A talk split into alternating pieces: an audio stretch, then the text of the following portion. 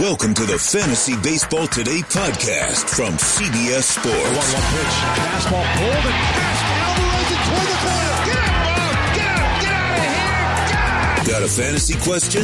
Email fantasybaseball at cbsi.com. Get ready to win your league. Where fantasy becomes reality. Now, here's Adam, Scott, Heath, and Chris. All right, everybody, welcome to the Monday edition of Fantasy Baseball today. We are recapping the weekend. Team Scam here on Monday, April 15th. Oh, it's tax day, Scott White. Did you get your taxes done? Yes, I did. Did you? Of course. Responsible man. Of course I got my taxes done. Who waits to the last minute? Yeah, ridiculous. Homer Simpson waits to the last minute. You got to uh, get your identity stolen that way, waiting till the last minute. You know that? The more, the longer you wait, the more likely it is to happen. Is that true? Somebody's going to use your social security number. Really? Yeah, Look at that. It's true. Scott, what is your social security number? Let's just make sure nobody's using it. Uh, Uh, little, I'll uh, keep that to myself. a little PSA for you here to begin the show. Um, we're gonna get one hitter to add and one pitcher to add from Scott White. We're gonna look at the most added list. We're gonna tell you, we're gonna use the word add a lot on today's show. We're gonna tell you who needs to be on your roster. Um, and, uh, let's go, let's get to it. Scott, who's one hitter to add right now? The must add guy. Who is it? Well, I'm basing this on ownership percentage. This guy wasn't somebody I had the ability to add in any of my leagues over the weekend, but Jesse Winker seems to be coming around, and uh, the Reds seem to know he's coming around because they have started him in six straight. He has homered four times in those six games. Uh, the the walk rate isn't quite what we're used to seeing yet, only four walks all season, but that is an even more reliable part of his skill set than than power. Um, he the Reds haven't faced a left-hander in any of those six games, so it, it'll be interesting to see if he's in the lineup then. But I think the upside is such that if somebody dropped him in your league, because of course he was drafted nearly everywhere, uh, but if somebody dropped him, he's available in like 32% of leagues still. Time to add him again. Yeah, and the other guy that I, it, by the way, this was a great, great weekend for all of Scott's sleepers. Germán Márquez throws his complete game one hitter. Brandon Lowe is the other guy I wanted to talk about because I think at least in a daily league you should be adding Brandon Lowe where you can. Uh, Jesse Winker was one of Scott's favorites. Franmil Reyes is hopefully back in the good graces of the Padres and he is hitting well. Scott what a what Zack Greinke had a great start. What a wonderful weekend for you, Scott White.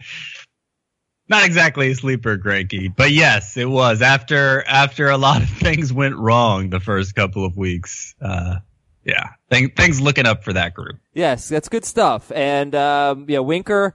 Let's see, he's got Clayton Kershaw today. So this is a big week for Winker, Scott, because he's got four lefties on the schedule, and I don't think they face a left-handed starting pitcher all year. So yes, add him for sure. I I think um I think maybe don't start Winker because we don't know what it's going to be in terms of playing time. And he's got Kershaw, Strahm, Lauer, and Lucchesi on the schedule this week. That's four lefties out of seven games. Um, we'll see. I, None all year. That's amazing. interest. Yeah, I know. I, I'm not positive about that, but I'm pretty sure. Um, but I just interestingly, looked it up. Yeah, uh, yeah. So how yeah, about, that's no, that's a good idea to, to bench him for now, um, if you can. I mean, five outfielder leagues, you may not have a choice, right? but hopefully th- this is the sign of of him turning things around and living up to the sleeper expectations I had for him and a lot of other people in the industry had for him. And do you agree about Brandon Lowe that Brandon Lowe should be picked up? I mean, he's certainly come around. He homered twice on Friday. He's now batting 302 with four home runs and two steals, which matches the amount of steals that Lowe had last year. They've faced four lefties this year. And you should know Austin Meadows has sat against all four lefties. Brandon Lowe has sat against three of four lefties this year. And this week, Lowe will face Sale and Price. I think he has a six game week and two lefties, but uh, I mean, I, I have a couple of leagues where I can change my lineup every day instead of every week, and I own Lowe in both of those leagues, and I'm excited about him. Yeah, I mean there there are a couple issues with Lowe, the the playing time concerns you mentioned, and the fact he's struck out at like a thirty percent rate so far. If that continues, it'll be hard for him to um to maximize his potential to be a mixed league caliber bat. But there is a lot of power potential here. Uh, there's there's more on base skills than he's even shown so far. I think definitely in like a, a roto lineup league where you have all those extra hitter spots to fill, he is must own. Um, I'd be more likely to own him in a head to head categories league than head to head points. Points, of course, you fill your bench spot with a lot of pitchers, and I'm, the strikeouts are holding him back there. So I don't think he's quite must add everywhere, but there is still there's still a good amount of upside here, and I'm still pretty excited about him. All right, so Lowe, or who would you rather stash, Lowe or Senzel, or just who would you rather own, like Senzel or Brandon Lowe? I'll say I'll say Lowe. Yeah, I mean Senzel's still a ways away, and of course completely untested at the major league level. Though. You know, good bat. All right, give me one pitcher to add, the must add starting pitcher. Must add starting pitcher. Again, this is a guy I couldn't add, but he's available in 28% of leagues, and he's making two starts this week, and that's Trevor Richards of the Marlins, who a little confused why he's still so available. I guess it's because he hasn't won a game yet, but he has three quality, all three of his starts have been quality starts. That changeup has been, um, has been really working for him. Strikeout per inning so far. He has a lot of walks, but those were basically all in one start, and they were all early in that start. So I, I don't, I don't put much on that. I think, uh, I think he's looking like a really good pitcher. Two matchups this week could be better, but it's not like any of the three teams he's faced. It's not like any of them were super favorable matchups. And again, all three were quality starts. So Richards, I think, is must own with or without the two starts coming up this week. 72% own Trevor Richards, and he has one of the worst pitchers in baseball opposing him tonight, Yu Darvish, uh, in a home game against the Cubs. and the good thing for Richards, both starts are at home. He has the Cubs and the Nationals, Darvish and Strasburg this week. Um, okay. I, uh, who's the pitcher that I, oh, Touki Toussaint. We should probably talk about him.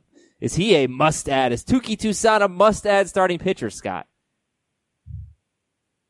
I'd, I'd, I'd put him a little shy of must add. Though, if you can add him, yeah, there's a lot of upside there. He's, he's overtaken Sean Newcomb. Uh, it happened pretty suddenly, but he relieved him in uh, Saturday's game, I believe it was. Newcomb didn't even make it two innings. And then Sean Newcomb threw, I mean, Touki Touki, Toussaint yep. threw six and a third with seven strikeouts, no earned runs. And, uh, and then they sent Sean Newcomb down after the game. The Braves did. So it looks like Touki Toussaint overtook him right there. And, uh, he has a lot of swing and miss potential, really good curveball. Uh, his velocity was down quite a bit from what we saw last year when he was up in the majors. I'm not sure what to make of that yet. Obviously, the results were good, and it may have just been a, a fluky thing, but it's something to keep an eye on. And he's had control issues in the past, so still a lot to prove for Toussaint. I think in shallower leagues, you're not dropping anybody that's, um, you know, you're not dropping like a Domingo Germán for him or somebody like that. You're not dropping Trevor Richards for him. But yeah, he's a pretty good pickup. Overall, I like the skills more than like a Max Fried, whose ownership Hey. is up pretty high Hey. right now too. You take it easy on Max Fried. I think Max Fried is a two star. he's a two star pitcher this week. Now, if you want to take a gamble on Toussaint, he's got a good matchup. Um, he's got Cleveland this weekend. Fried has uh, two starts as well, and they are Arizona and at Cleveland. So I've got Fried in a couple lineups, uh, at least two lineups this week. Uh, I'm hopeful for a big week for Max Fried with those favorable matchups, Arizona and at Cleveland. Although I suppose it's possible Cleveland could have Francisco Lindor back by Sunday. He's on a rehab assignment. Uh, but I, I have a feeling that rehab assignment's going to last a little while. Uh, the one pitcher that I want to just mention here, Jordan Lyles. He's RP eligible and he's got uh, Detroit this week. A one start week for Jordan Lyles against the Detroit Tigers. Take a look at him, especially if you just lost to Arodys Vizcaíno in a points league or something like that. You want to throw him in your uh, in your RP spot. You know, Scott spoke favorably of Jordan Lyles earlier last week.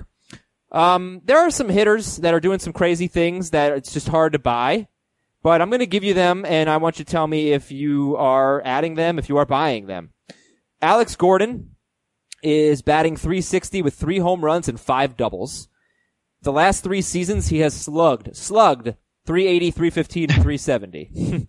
Alex Gordon is 52% owned. Freddy Galvis is the number seven shortstop in points, number five in roto. He has moved to the top of the Toronto order. He's batting 351 with five home runs. He has never slugged 400 in a season. He slugged 399. That's a career high.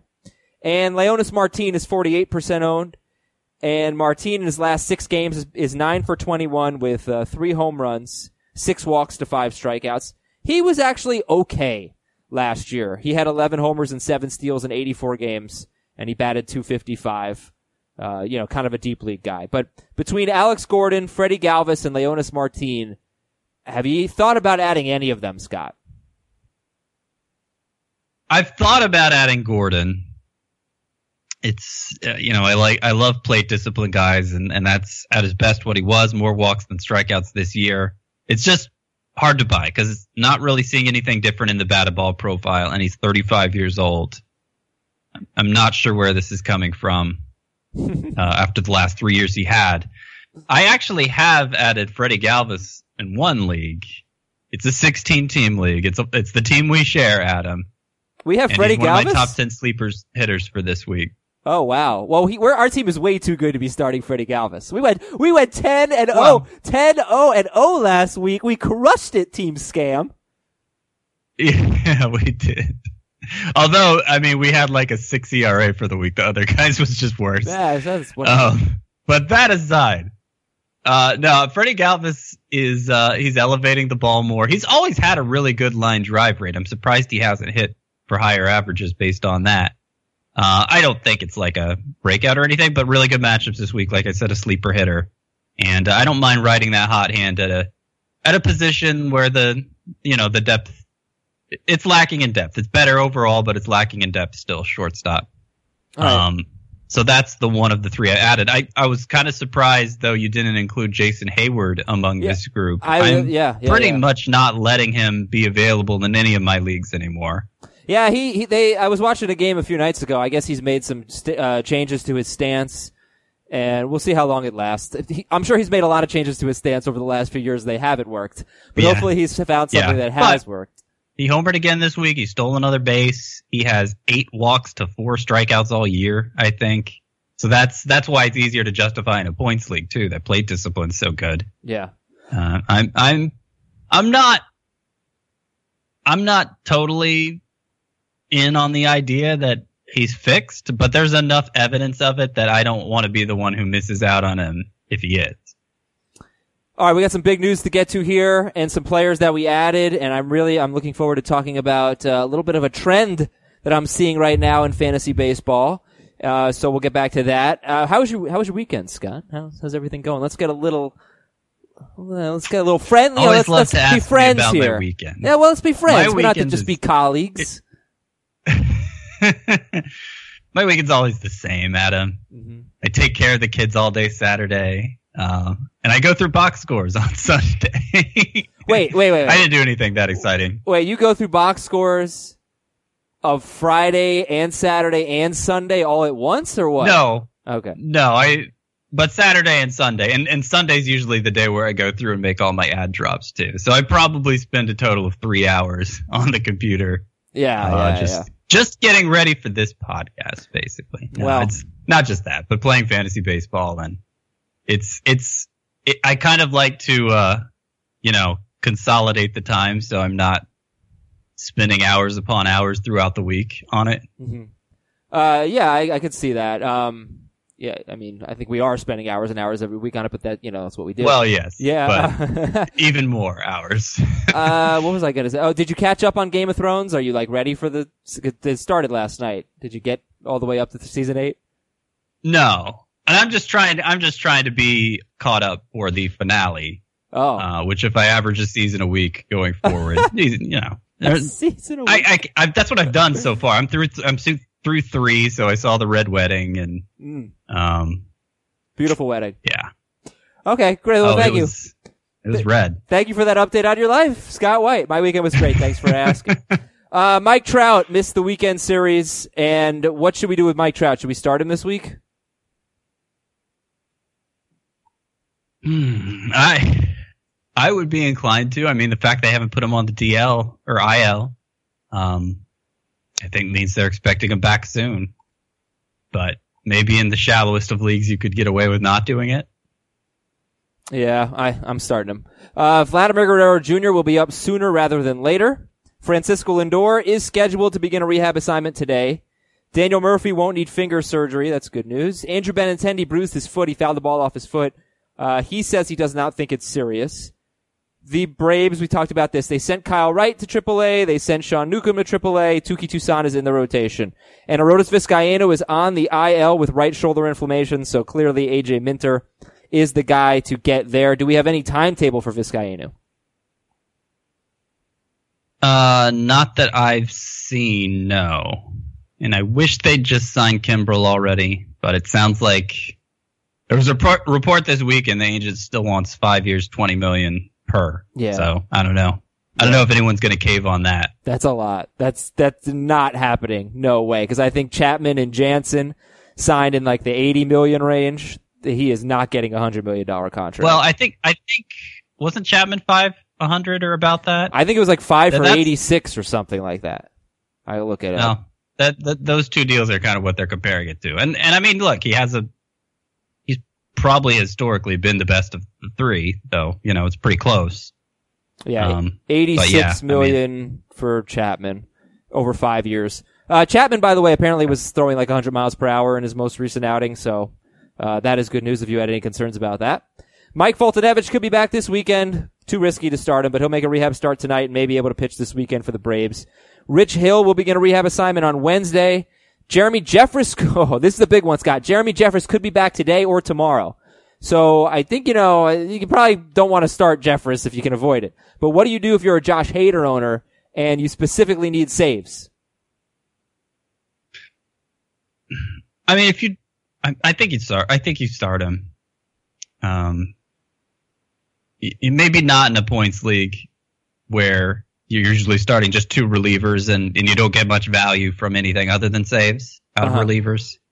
But Right. anything else, I mean, Hader's going to give you good numbers. That's that's why you drafted him. You weren't really drafting him expecting saves, I doubt. Right. Um, but it's and and look, he might. It's no guarantee Jeremy Jeffress claims this role. He was. It, it it wasn't the prettiest rehab assignment. He gave up at least a run in all four of his outings. So uh, I, I think he has to prove himself before they entertain the idea of using him in the ninth inning. I still think it's ultimately going to happen, but I doubt it's going to be right away. And finally, Kyle Freeland has a blister, but he is not expected to miss a start. Start Kyle Freeland at your own risk. Weekend standouts. All right, so we've talked about some hitters and pitchers to add. Obviously, they are standouts. Uh, if you've got other names you want to throw out there, Scott, feel free. We definitely will talk about Corey Kluber and Carlos Carrasco. Jacob DeGrom, we'll just talk about him. I'm sure he's fine, but he's having trouble commanding the ball. You know, all those pitchers that are interesting right now. Um, Chris Paddack stands out to me, Scott, and I really think I'm going to try as hard as I can to trade Chris Paddack. First of all, I think he's going to struggle getting wins. He doesn't have one. He has no no one loss record right now, and he pitched really well over the weekend at Arizona. But he's got Cincinnati this week. And oh, by the way, he hasn't thrown 90 pitches in a game yet. Cincinnati this week, they're starting to hit. Then Seattle, at Atlanta, the Dodgers, at Colorado. That is Paddack's projected schedule. It probably won't be that because they've already moved him back a day or two, you know, to, to give him some extra rest. Who knows? Maybe they skip him. But I, I think Paddack is going to maybe underwhelm fantasy owners a little bit just because they're they're not going to let him go deep into games. He's going to have trouble getting quality starts. He's going to have trouble getting wins, and he is pretty much a two pitch pitcher. So I like him. I'm going to try to I'm to try to trade him. I have no idea what I'm going to be looking for, but uh, I think I'm going to I'm to try to make some offers involving Chris Paddack. the upside is such that he has to be owned. Um, and so maybe from that perspective, you could call him a sell high.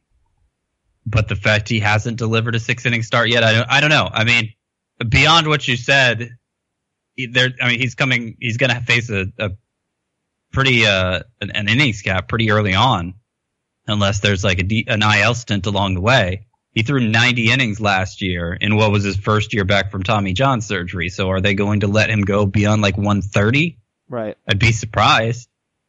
So yeah, I get what you're saying. It's it's worth trying.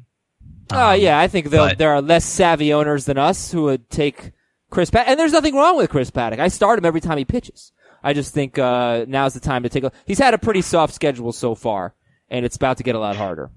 And then and another guy that really stood out to me is Elvis Andrus. It looks like Elvis Andrus might be back. He's currently the number one shortstop in points, number two in roto. He's batting 414. Okay, he's not going to do that, but three home runs and four steals. And that was huge. Four steals and four attempts. Scott rightly pointed out that Andrus stopped running late last year and did not run at all during the, during spring training. And here he is with four steals and four attempts. Um, I actually am, am so confident in Andrus as a starter. Not like maybe not top five, maybe more like number 10, but a, a respectable starter at shortstop that I picked him up and I am, I already looked last night. I'm going to try to make some trades. I have Carlos Correa and I will try to turn Carlos Correa into maybe a starting pitcher and just use Elvis Andrus as my starting shortstop in our podcast points league. Yeah, yeah. No, I mean, look, it, it's a downgrade. Don't get me wrong, but I think he's perfectly fine as a starter, Andrus. And I need pitching. So they take that. Yeah, I'm not. I'm not saying it's wrong. I mean, four steals, three home runs already. That's um, that's that's definitely a different Elvis Andrus than we saw last year when he was hurt, know, coming back from a fractured elbow most of that time. Um, I was concerned he was just getting old. I mean, 30s, old for a shortstop. A lot of mileage too, because he started his career so young. But it's uh, I'm I'm definitely encouraged by what I'm seeing, and it, that that seems like a decent approach. Yeah, and I think one of the toughest things in fantasy in the, in the preseason when we're trying to, you know, figure out who we like is figuring out if a guy had a bad year, how much was it related to injury? And I am typically a little bit more forgiving of guys, and sometimes that burns me. But this year, Jose Altuve looks amazing. Uh, Elvis Andrus looks like he's back, and Dee Gordon, I really think was limited by the toe. Uh, it was obvious now. It was limited by the toe injury. And if you got good value on those guys, and even Altuve in the second round was great value, you know, hopefully you're going to be happy with that. They look like the, they're themselves again. And that is nice to see. Then again, I, you know, maybe Joey Votto, I thought was dealing with an injury last year. He hasn't come around yet. Well, we'll see. The jury's still out, and it's only been two and a half weeks on, on these guys. Anything else you want to talk about? Ads, drops? We get to the most added list here. Let's look at the most added list, Adam. All right, we'll do that. That sounds second. like a good idea. Um, okay, actually, yeah, I'm ready to do that. Let's take a look at the most added list. Scott is right. Scott is running the show right now. First, we're going to take a quick break on fantasy baseball today and look at Daniel Vogelbach, Josh Phegley, and Nick Margevicius and more on the most added list when we come back. The all new Hyundai 2024 Santa Fe is equipped with everything you need to break free from the dull work week and embark on an adventurous weekend with your family. The all new Hyundai Santa Fe's features like available H track all wheel drive, standard third row seating, available dual wireless charging pads. Nothing beats a weekend away with the family in the great outdoors, whether it's camping, hiking, river rafting, or anything in between. With third row seating, nobody is left out. The entire family can experience the thrill together, and nobody wants a dead phone. Available dual wireless charging pads make it so nobody gets stuck, and we can check our fantasy baseball teams together. Learn more about the all-new Hyundai Santa Fe at HyundaiUSA.com. Call 562-314-4603 for complete details. Big Dan Vogelbach, Scott White, 75% owned. And Josh Phegley is number two. And Nick Margevicius is actually somebody that I added because he's pitched well and he gets Colorado at home this week and Colorado's been pretty bad. Uh, but Vogelbach and Phegley are pretty interesting. And do you think they deserve to be owned in 75% and 55% of leagues respectively? I do. I do. Um, Vogelbach didn't end the weekend on a high note. He finally sat a game Saturday and then struck out four times Sunday. Uh, but obviously he showed us plenty before that, and I think the the Mariners' commitment to using him is obvious. And I'm curious to see where this goes. I think there's a ton of upside there. He could be this year's Max Muncy potentially. Phegley uh, is just playing a lot more than I think any of us suspected. He started six of the past seven games for the Athletics. And while I'm not totally convinced he's going to be somebody who hits well, he has so far, and there's not a lot to get excited about at catcher. You kind of just Yeah. have to fill in the spot with whoever's doing something. And right now that's Phegley. Yeah, it's crazy. And Phegley, who's the other uh, catcher? Mitch Garver. Yeah, who would you rather have, Garver or Phegley? I think Mitch Garver is the more interesting player. Um, you look at his minor league numbers, particularly late in his minor league career, he looks like a good hitter.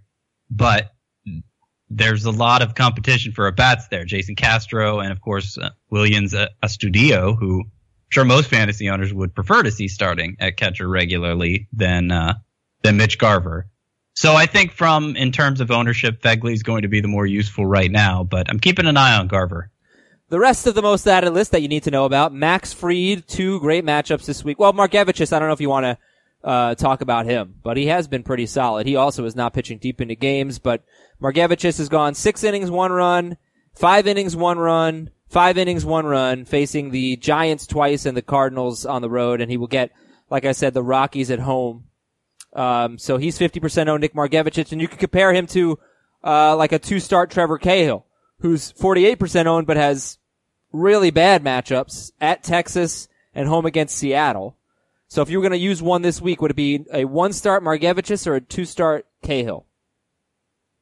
Two star Cahill. I'm not totally on board with Mar- yet. I haven't added him anywhere. Um, okay. but he's on, you know, he's on my scout team. Max Fried is 87% owned, which makes me happy and only me happy.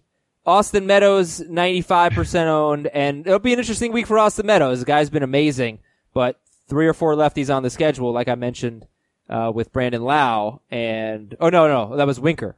Sorry, only two lefties on the schedule for, for Meadows. So go ahead and start him. Uh, Alex Gordon, Jason Heyward, we discussed them. Mike Leake. Is Mike Leake a two-star pitcher? He's 45 He is a two-star pitcher. Yes. Yeah. Cleveland at home not an Angels advisable, not an advisable one for me, but he's, he's there. Making two starts. Yeah, he sure is. Um, yo, here's a guy I thought about picking up. Mitch Moreland. So Moreland's not going to play against lefties, but right now I think he's batting third and hitting very well for the Red Sox, and he's 39% owned. And we have seen this before with Mitch Moreland. You know, he, you pick him up and then he lets you down, but, eh, you know, uh, that almost sounded like a Rick Ross, uh, Rick Astley song there. Never gonna pick you up, always gonna let me down. there we go. So Mitch Moreland, you just got Mitch rolled there. Uh, he typically, I, I, I looked it up the last few years. It's like April and May are usually good for him. So, what do you think about Moreland? Yeah, I mean, beyond just he sits against lefties, he's he's lost a couple starts to Steve Pearce against righties. Uh, well, one of them he started at DH, so I guess he's just lost one. And uh, Jackie Bradley was out of the lineup instead. I'm I'm not that excited beyond like deeper leagues where you have a corner infield spot to fill. I just I don't think there's enough upside and I don't think there's enough playing time to for him to really be an impact contributor. So let's look at the bullpen, Scott White. That's a look at the most added list, and of course you can see that on our website. Always take a look there. But in the bullpen, Ryan Brasier, uh, you know, he's got the last three saves for the Red Sox, but then again, Matt Barnes pitched the ninth yesterday, but it was a four nothing mm-hmm. game, and Brasier pitched the eighth. It was a one nothing game when Brasier pitched in the eighth, then it was four nothing, and Barnes came in. Should they both be owned? Uh, I mean, in leagues where saves are scarce, yeah, Barnes has been pitching really well, so he's been giving you good ratios. You know, it's usually a categories league where we talk about saves are scarce, not a points league.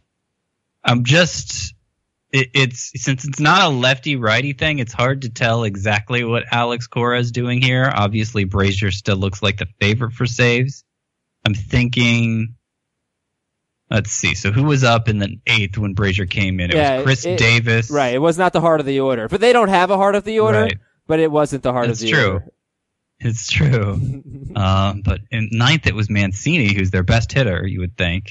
Well, I think yeah, using I mean, using just, Brasier in a one nothing game and then saving Barnes for the ninth means that Brasier is not going to get all of the saves. That's kind of how yeah, I. It seems that way. Yeah, I, I just you know who's who's uh you know who who does he consider the best reliever core? And I haven't been paying enough attention to who was up in the ninth when Brasier got those saves.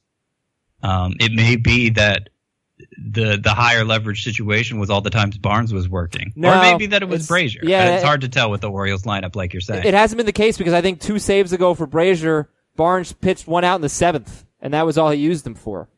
So, I mean, well, personally, they've been a high leverage situation. Uh, it was leading three One to two. out. He came in with the bases empty after, so it was three nothing going into the seventh. Eduardo Rodriguez gave up a two run homer. Um, and then Barnes came in with the bases empty and two outs. He actually struck out two batters. One of them reached on a wild pitch. So it was bases empty, two outs, and he only got two outs, really only one counted. Um, I don't know. If I were going to sum it up, I would say I'd rather have Brasier than Barnes, but I don't, I think they're both going to get saves until midseason when they acquire someone. Anything else stand out in the bullpen? I think the way that, that Josh Hader was used this weekend made me think that they don't want him to just be the closer. Uh, although I don't know that that's anything new. I think the way that Blake Parker was used this weekend shows that he is mostly the closer, but he was so bad in his last outing that he had to actually get relieved for, uh, Hildenberger. But Mhm. I, I like Parker. I think he's under owned at 33%. And then I think Sergio Romo was used, well, he was used as a closer, would be used in a tie game in the ninth inning at home against Philadelphia on Sunday with Steckenrider pitching the eighth. So those were some developments that stood out to me. Yeah. Scott. Yeah, I'm still I'm still hesitant with Parker. He he definitely has been used like the closer and he's probably the guy to own, but um he's not even probably he, he might be the fourth best reliever in that bullpen, frankly, and I'm just not sure just not sure that's going to last. I I really like Rogers. Uh Trevor May is off to a decent start. I guess not any better than Parker, but I think his his overall upside is better. Yeah, I mean, we'll see about that, but Parker does seem to be the clear favorite right now. Would you rather have Parker or uh, AJ Minter? I think I would rather have Minter. You know what they say, Scott. Minter is coming. Minter is coming. You know what that means now. You know what it means. News and notes. Rougned Odor is on the IL with a, with a knee sprain. The Phillies are reportedly interested in Madison Bumgarner. No, we don't want that. We don't want that at all. You may have noticed Domingo Germán pitched out of the bullpen on Saturday, but he will start on Thursday against Kansas City. Miguel Andujar might be able to avoid shoulder surgery. Uh, Nick Castellanos has a sprained big toe. He did not, I don't think he played at all this weekend, so that's gonna be kind of up in the air for Castellanos. Billy Hamilton should be able to start this week. They're expecting him back in the lineup. Cleveland called up Carlos Gonzalez. Miami called up Austin Dean. Do either of those, uh, register for you, Scott? Austin Dean for the Marlins, Carlos Gonzalez for the Indians? Deeper league context. I mean, Austin Dean came up and nearly hit for the cycle in his first game. He, uh, after the game, they changed his triple to a double. So it wasn't the cycle. Oh, But, really? um, yeah. oh, I didn't know yeah. that. I didn't Uh, but he's he's always he's hit for really high batting averages in the minors. So uh, keeping an eye on him, but not adding him anywhere of of standard size. Detroit starting pitcher Matt Moore could be out four to six weeks with a torn meniscus. Mets third baseman Todd Frazier could be back today. I wonder when they're going to realize that he is like the worst hitter of the bunch. And hopefully they just don't use Todd Frazier. Uh, yeah, we'll see. They will. Jorge Alfaro expected to start today. He's a little banged up and Gregory Polanco began a rehab assignment. All right, it's time to get into what we saw over the weekend with some hitters, some pitcher, a lot of pitchers to talk about, obviously.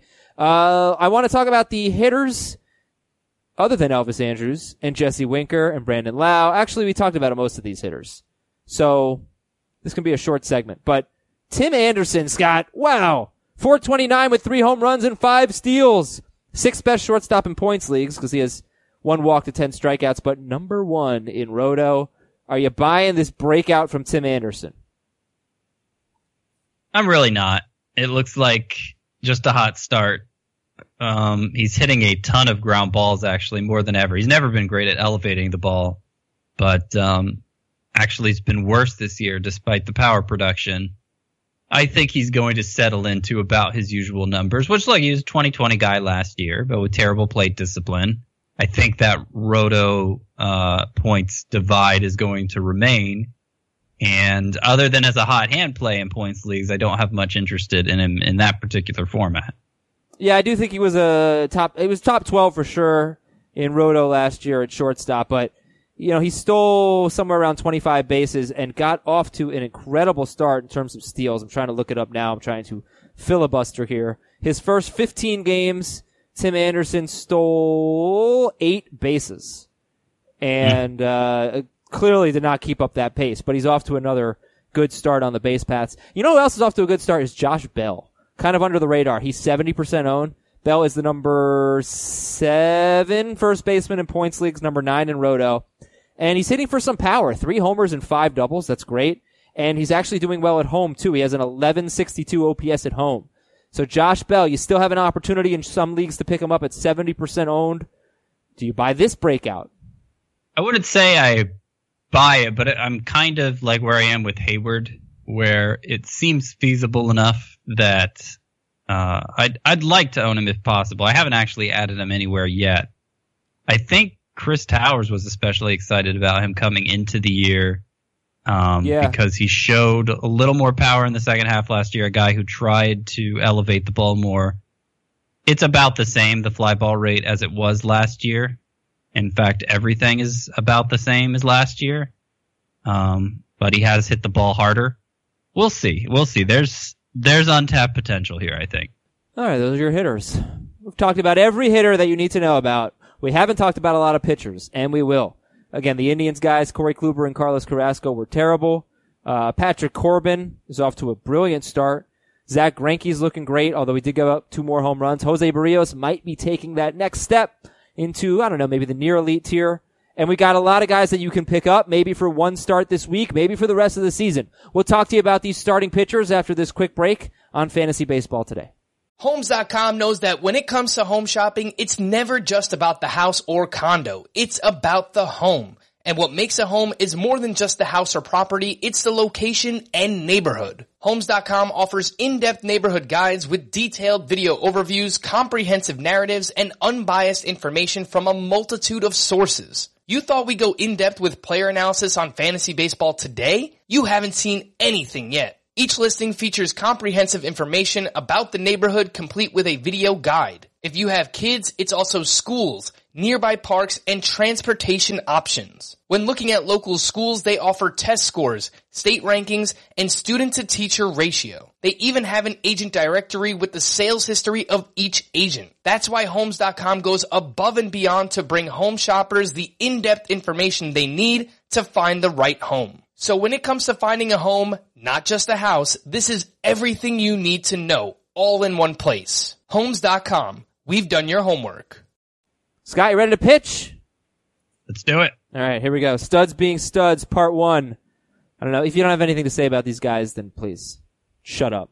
Patrick Corbin, Jose Berrios, uh, yeah, Patrick Corbin, Zack Greinke, Jose Berrios, Germán Márquez, Chris Archer, Madison Bumgarner, and David Price. All brilliant this week.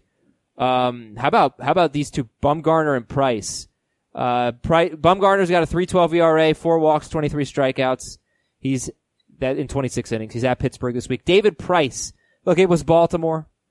Uh, but you know, you look at his game log and there hasn't been a bad start in there. So he's probably been, been the best pitcher on the staff. How much do you trust, uh, excuse me, Bumgarner and Price this year? Uh, They haven't really elevated my trust in them. They were both just outside the top 20, and that's where they remain. I I do like Price more than Bumgarner. I think there's still reason to be concerned this could be um, a really bad year for Bumgarner, despite what's been a fine start. I mean, the stuff still doesn't look great.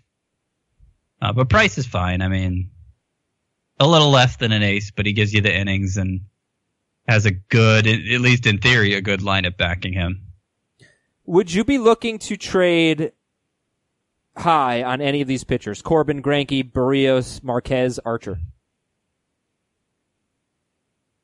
I don't think I would. No, I wouldn't give up a high end starting pitcher without getting one in return because I feel like that is the hardest commodity to find in, off the waiver wire these days. Do you think So Chris no, Archer? Do you think Chris Archer is a high end starting pitcher? Well, you know, I thought that coming in. Yeah, and High I think end? he's only validated that so far. High end though. He Yeah. wasn't. He wasn't a top twenty pitcher for you. Uh, he was just outside it, and it was mostly because I knew I could get him discounted. But he had been a top 20 pitcher, top 15 pitcher, more or less, for like the three years prior for me. Yeah, uh, there's really nothing different about him. Um, I guess he's He's throwing, throwing his pitches beyond the slider and fastball now. He actually got three swinging Mm. strikes on the changeup in this most recent start, which yeah, was I think encouraging because even though he had been throwing them more, he hadn't really they hadn't looked effective for him. he's he's eighty percent fastball slider still. It is a little bit more changeup usage, so that is nice to see. But uh, And I think there's a two seam fastball now that he wasn't throwing much any before. It was mostly just four seamers and sliders. Uh, but not, I could be wrong. Not about that. according to Brooks Baseball. Like, well, okay. Okay. okay, According to Brooks Baseball, he started throwing his two seamer last year, like twenty five percent of the time, and he's only thrown it in Saturday's start. He threw it six point three eight percent of the time.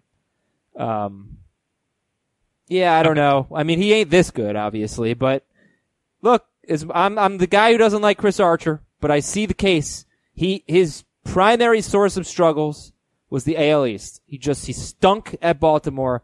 He stunk at Toronto. He stunk at Yankee Stadium. He stunk at, at Fenway. Getting out of the AL East could have been a great thing for him. Unfortunately, the NL Central is pretty good uh, itself, but I yeah I could see him having a, a, a better year than what we've seen. And I know that Scott and I would disagree on how bad his years really were, and we won't get into it. Studs being studs, part two.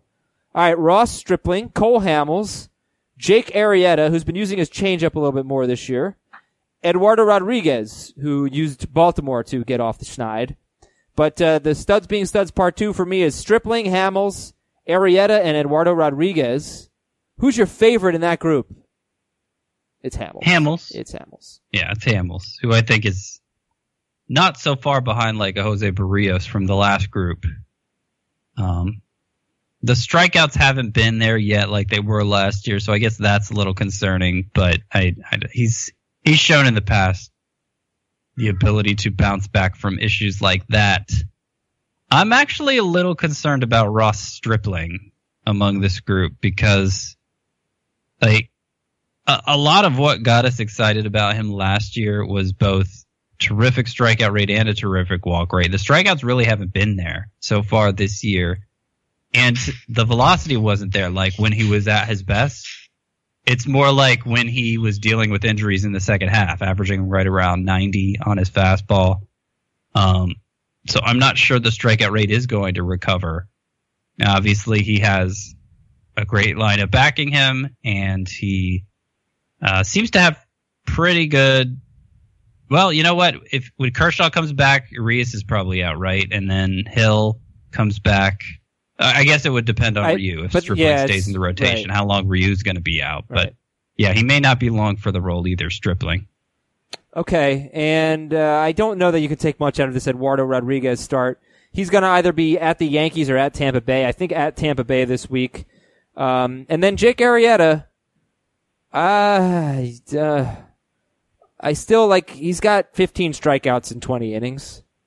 Yeah, I, I- don't know. I don't. Yeah. I don't think Jake Arrieta is a guy that needs to be owned in 12 team mixed leagues. I might be in the minority there. He's obviously owned in almost every league, but I'd, I'd yeah, no, I agree him. with you. I I'd agree with flip you. Even he, he had one strikeout in his previous start. Right, and he just faced it the was Marlins. a good start though. I think I think all three of them have been quality starts, but not with encouraging peripherals or reason to think he's bouncing back from a bad season.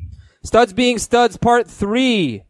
Okay, these guys are not must own. Some of them are, are, and when I say studs, they're owned in 80% of leagues or more. Some of them because they were two star pitchers. Trevor Williams, uh, currently has a 245 ERA. In his final 13 starts of last year, he had a 129 ERA. Trevor Williams. Brad Keller struck out 10 Indians on Friday, and he'll be at the White Sox this week. He has four quality starts in four starts, faced really only one good team. Carlos Rodon had a nice start at the Yankees and been pretty good with the walks. Nine walks in 22 innings, 29 strikeouts though. But, um, his walks in four starts, I think, or, I think what I'm trying to say is most of his walks were concentrated in one start. And he's at Detroit this week, Carlos Rodon. And then Julio Teheran had a very good start, his first quality start of the season. I think we can probably ignore him, although he is at Cleveland this week. Um, how many of these guys, Trevor Williams, Brad Keller, Carlos Rodon, Julio Teheran, do you think are must own? None of them. I think my favorite is probably Keller because he has he's an elite ground ball pitcher. He's the one pitcher who does something in an elite way of this group. The 10 strikeouts were not something we're used to seeing from him, but something he did interesting in this start against Cleveland was he led with his slider. It was the pitch he threw even more than his fastball. Um, and so that was probably responsible for the 10 strikeouts. It may have had something to do with the five walks too. I don't know if it's something he can really sustain, but it was interesting. He's my favorite of them. I don't wait, have wait. any shares in any of the others, When- and when are we frankly, gonna- if I saw them dropped, When are we going to give Trevor Williams some credit? This is like 16 or 17 starts in a row now where he's got a sub 2 ERA going back to last year. And he gets a ton of soft contact and medium contact, or at least I'll say he doesn't give up a lot of hard contact. Um, what, you know, let's give the man some credit, Trevor Williams. And he's got the Giants this week. yeah, I, I, I just, I, I get it. It's been a long time. It was two solid years for Jhoulys Chacin of doing similar things, and now it looks like he's crashing hard. So I just have, I have a hard time putting faith in that skill set. If you're not like strikeouts, I think are the most important thing for a pitcher. If you're not getting them and Williams doesn't, then you either need to be like elite with your control, elite in terms of getting ground balls, probably both, like a Miles Mikolas last year. But even that, we're seeing, you know, it, it's Mhm. it's looking like uh, Uh huh. not a great margin for error even for that kind of pitcher. Yeah, yeah, it's a tough start for him. All right, so let's go to the studs being duds. Maybe more interesting than the ones being studs. I'm sure we're just fine with Jacob DeGrom. He, uh, he was throwing like 98 miles per hour yesterday, and he has 36 strikeouts in 22 innings, but struggling with the control a little bit and some home runs. Meanwhile, Corey Kluber and Carlos Carrasco had brutal starts at Kansas City this weekend. And I'm so upset about Tanaka because Tanaka had this great matchup against the White Sox, gives up a grand slam, had a grand slam taken, you know, robbed basically by an Aaron Judge catch. So he stunk, but he's got the Royals this week. I was going to say after this Royal start, sell high on Tanaka. He's not doing anything differently. He still has no fastball. He's fine, but I thought he would get off to a great start and you might be able to sell high on him. Do you have any concerns about Kluber or Carrasco? Not, not really. No, I mean, not really. There, there's, there's not. Uh, uh, considering they've all had great starts this year, you know that that makes it easy to give them a pass for the bad ones. Uh, Carrasco, it, he said he just didn't have anything, and the catcher, his catcher said he couldn't get him to throw a slider with conviction, but he looked great in the bullpen before, and he was coming off an awesome start. So, you know, if, if his velocity was way down, I'd be worried, I guess, by this one start and the comment that he didn't have anything, but it was only a little bit down. I, I think it's okay. Kluber said he got, he reverted to some bad habits in this start. Tanaka said he couldn't get a great grip on his splitter, which is of course his best pitch. Um, so the, I'm not really worried. No, I think obviously now's a terrible time to trade any of them. And you wouldn't want to anyway for what I was saying earlier about how hard it is to find a replacement, like a high end pitcher off the waiver wire. Would you still trade like Jose Berrios or Germán Márquez for Carrasco or Kluber? No. You'd Wait. Yes. Yes, I Yeah. would. I would trade Marquez or, or who was the other one? Berrios. Uh, Berrios? Yeah. Yeah, I would still do that. All right, uh, studs being duds part two. These guys are all owned in like 90% of leagues or more, and I want you to tell me if you're ready to drop any of them. Zach Eflin, what? The most baffling start of the weekend. Six runs in four innings at Miami for Zach Eflin, and he's at Colorado this week, so no thanks. Jhoulys Chacin, Dodgers this week, no thanks. J Happ has been terrible, gets the Royals this week, but he's already faced Baltimore twice and the White Sox, and he has an 876 ERA. Rick Porcello, 11-12 ERA, struggled against Baltimore. And Kyle Freeland, who has a blister and gets Philadelphia this week and off to a pretty bad start, but does have a lot of strikeouts. Would you drop Eflin, Chacin, Happ, Porcello, or Freeland? The only one I could get behind dropping is Scene. I think I think Eflin and Freeland are right on the fringes for me. And and you know what? I did put in a claim where I was dropping Porcello, though it didn't end up going through. Um, I don't see any reason to believe the most rosterable of these Happ and Porcello are just washed. Like Porcello has 12 walks in 11 and I think 11 and a third innings, more walks than innings, which is just not him at all. He's, you know, he's really good control pitcher. So, um, something is off there, but it's not the stuff. And I think he'll be able to figure it out eventually, though I wouldn't, I wouldn't want to be starting him in the meantime. Happ is still getting a good whiff rate on the fastball, so I think he's okay too. You know, I'd, I'd prefer to hold on to Freeland and Eflin, but I could see how in the shallowest of leagues that there may be your opportunity to free up a roster spot. I don't think the upside is so high that you have to hold on to them necessarily. And then Chacin, like like I was saying earlier, talking about uh, Trevor Williams. Yeah. He's been a unicorn for a couple years now, where you know doesn't really shouldn't really exist like that. Okay, then let's uh, let's get to the fringies, guys. You might be able to pick up shallower leagues. Fringy starting pitchers, part one, owned in sixty-five to seventy-nine percent of leagues. Tyler Skaggs, Michael Pineda, and Julio Urias. Skaggs, Pineda, Urias. You know, I thought that Skaggs' bad start was probably due to the wind because there was like a 20 mile per hour breeze in Wrigley Field and all he did was give up home runs. But apparently they were moonshots, so I'm not quite sure that was the case. And he's, he's off to a bad start. Um, and, uh, and he's at Texas this week and then the Yankees, so it's kind of, um, a rough schedule for Skaggs. Then there's Pineda and Urias. Who do you want from that group, Scott? I don't want Urias really. I think you can move on from him. He's not long for that for the rotation anyway, and hasn't been startable really. Um, Skaggs and Pineda, I'd, I'd like to have, but I don't think either is like must own. You know, if somebody drops them, you're automatically picking them up. I think they're both interesting. Pineda's velocity is down from before having Tommy John surgery, so that's that's a little concerning.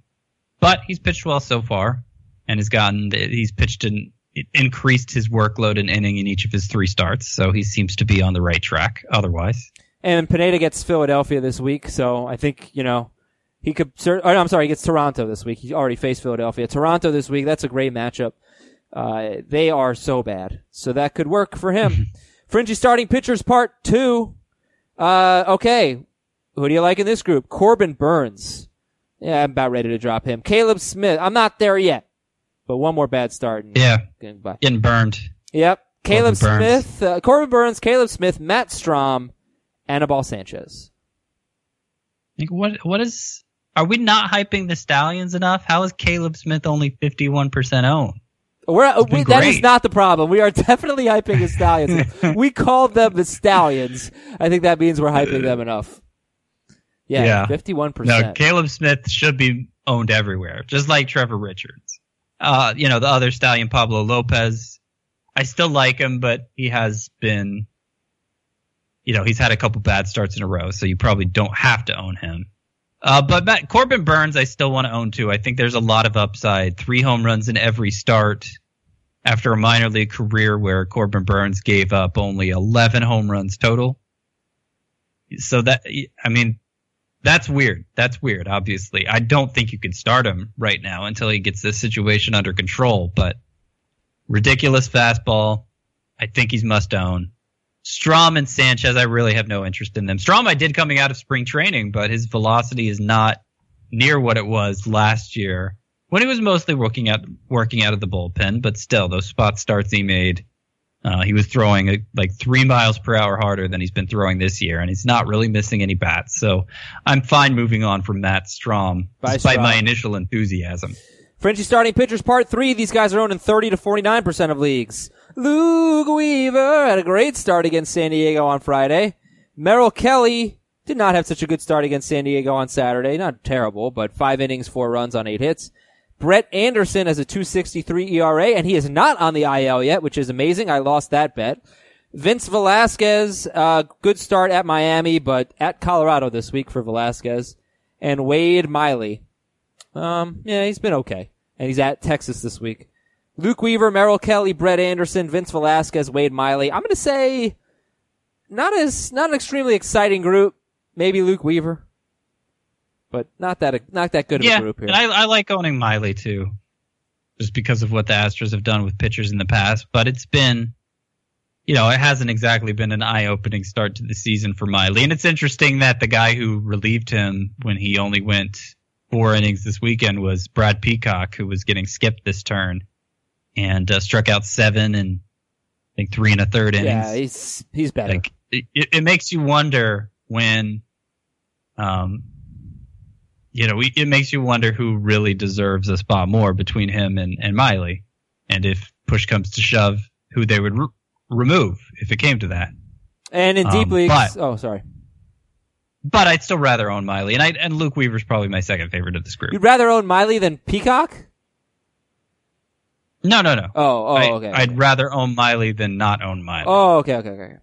All right, deep leagues. Owen and less than I was about to jump through the computer and punch Scott White. Oh boy, sorry. All the Game of Thrones adrenaline. Getting really mad. Scott White Walker. All right, deep leagues. Derek Holland, Zach Davies, Jose Urena, Felix Hernandez, Tanner Roark, Adam Wainwright, Jeffrey Rodriguez got sent down. Homer Bailey, Clay Buchholz, CC Sabathia, Ivan Nova, Trent Thornton, Drew Pomeranz. What an exciting way to present these names. I'll say Sabathia um, has the Royals this week, and he's fine. He went 14 and five two years ago uh, with a 3.69 ERA. Last year he had a 3.65 ERA, and he won nine games, nine and seven. Um, he's okay, 22% owned, and I did pick him up for a one-start streamer against Kansas City. I don't think I'd be interested in anyone else. Uh, no, I, I don't know. Derek Holland, he's okay. Yeah, Derek Collins is actually like even this this start against the Rockies yesterday was not very good, but he I think he had 17 swinging strikes. Wow. Yeah, I don't know that he deserves to be much more on than 25%, but he's he's a, he's somebody who I'm always like right on the verge of adding. And that's that's probably the most interesting of this group. I agree. I mean, Homer Bailey had a great start where he threw a lot of splitters, which was interesting, and obviously has something of a track record there. But I need to see a lot more than one great start against Cleveland. Yeah. Time for some emails now at fantasybaseball at cbsi.com. We got about three, two minutes left, Scott. Here we go. This is from Taylor in Georgia. Um, I'm in an eight team league. Should I pick up Musgrove or Collin McHugh? And would you drop any of the following for Musgrove or McHugh? Glasnow, Paxton, Treinen, Doolittle, Aroldis Chapman. No. Nope. Stand pat. I mean, I consider both Musgrove and McHugh must own, but I guess this is the uh, Not an eight the dilemma league. you face in an eight-team league. Yeah. Maybe one where some other owners aren't paying attention. Uh, this is from a hopeless fantasy player. Would you keep Clevenger in your IL spot or drop him for a streaming pitcher? I guess you can't do both. I oh. don't understand. Like, I've gotten this. Like, I get it. I if get you it. have Scott. an IL spot, No, why do you not stash him in an IL? Like, Because, the, like- the deal? Like I, I had a team. I had to drop Arodys Vizcaíno, who's obviously not as good as Clevenger, because he was my fourth guy on IL. So I think that's what's being left out here. Like they don't really have an Like IL an spot. overflowing IL Yes, yes, yes, situation. yes. Um, no, I, I think Clevenger's upside and the scarcity of what he brings to the table is such that he should be one of your priorities over somebody who may be coming back sooner. Because that's that's what you have to consider too. I mean, when somebody comes off the IL to activate them, you're going to have to drop somebody. So the, the fact that a guy's coming back sooner isn't always a good thing. You know. Yeah. And then Tim has a question about Chris Sale. The Sale owner in my league seems desperate to get rid of him. Is Tyler Glasnow too much to give up for Chris Sale or for Corey Kluber? You can trade Glasnow for either of them. Yeah. I would trade. I would still trade Glasnow for either of them. He does seem like he's taking an ace turn, but I think it's an opportunity to buy low on both of those guys. I would prefer Kluber. I think he's less dangerous. But yeah, I'd be fine trading Glass now for the for the more proven ace. Scott always prefers the less dangerous. Take a walk on the wild side, Scott White. Come on. No, I agree with you. Okay. That's Scott White. I'm Adam Aizer. Tomorrow, uh, who is it? Heath and Scott? Kristen Scott? Kristen Scott. Who knows? I'll Yeah. be here. I'll tell you that much. We'll talk to you tomorrow. Thanks for listening, everybody. Thanks for watching. Check us out on YouTube on CBSSports.com. Bye. Talk to you tomorrow.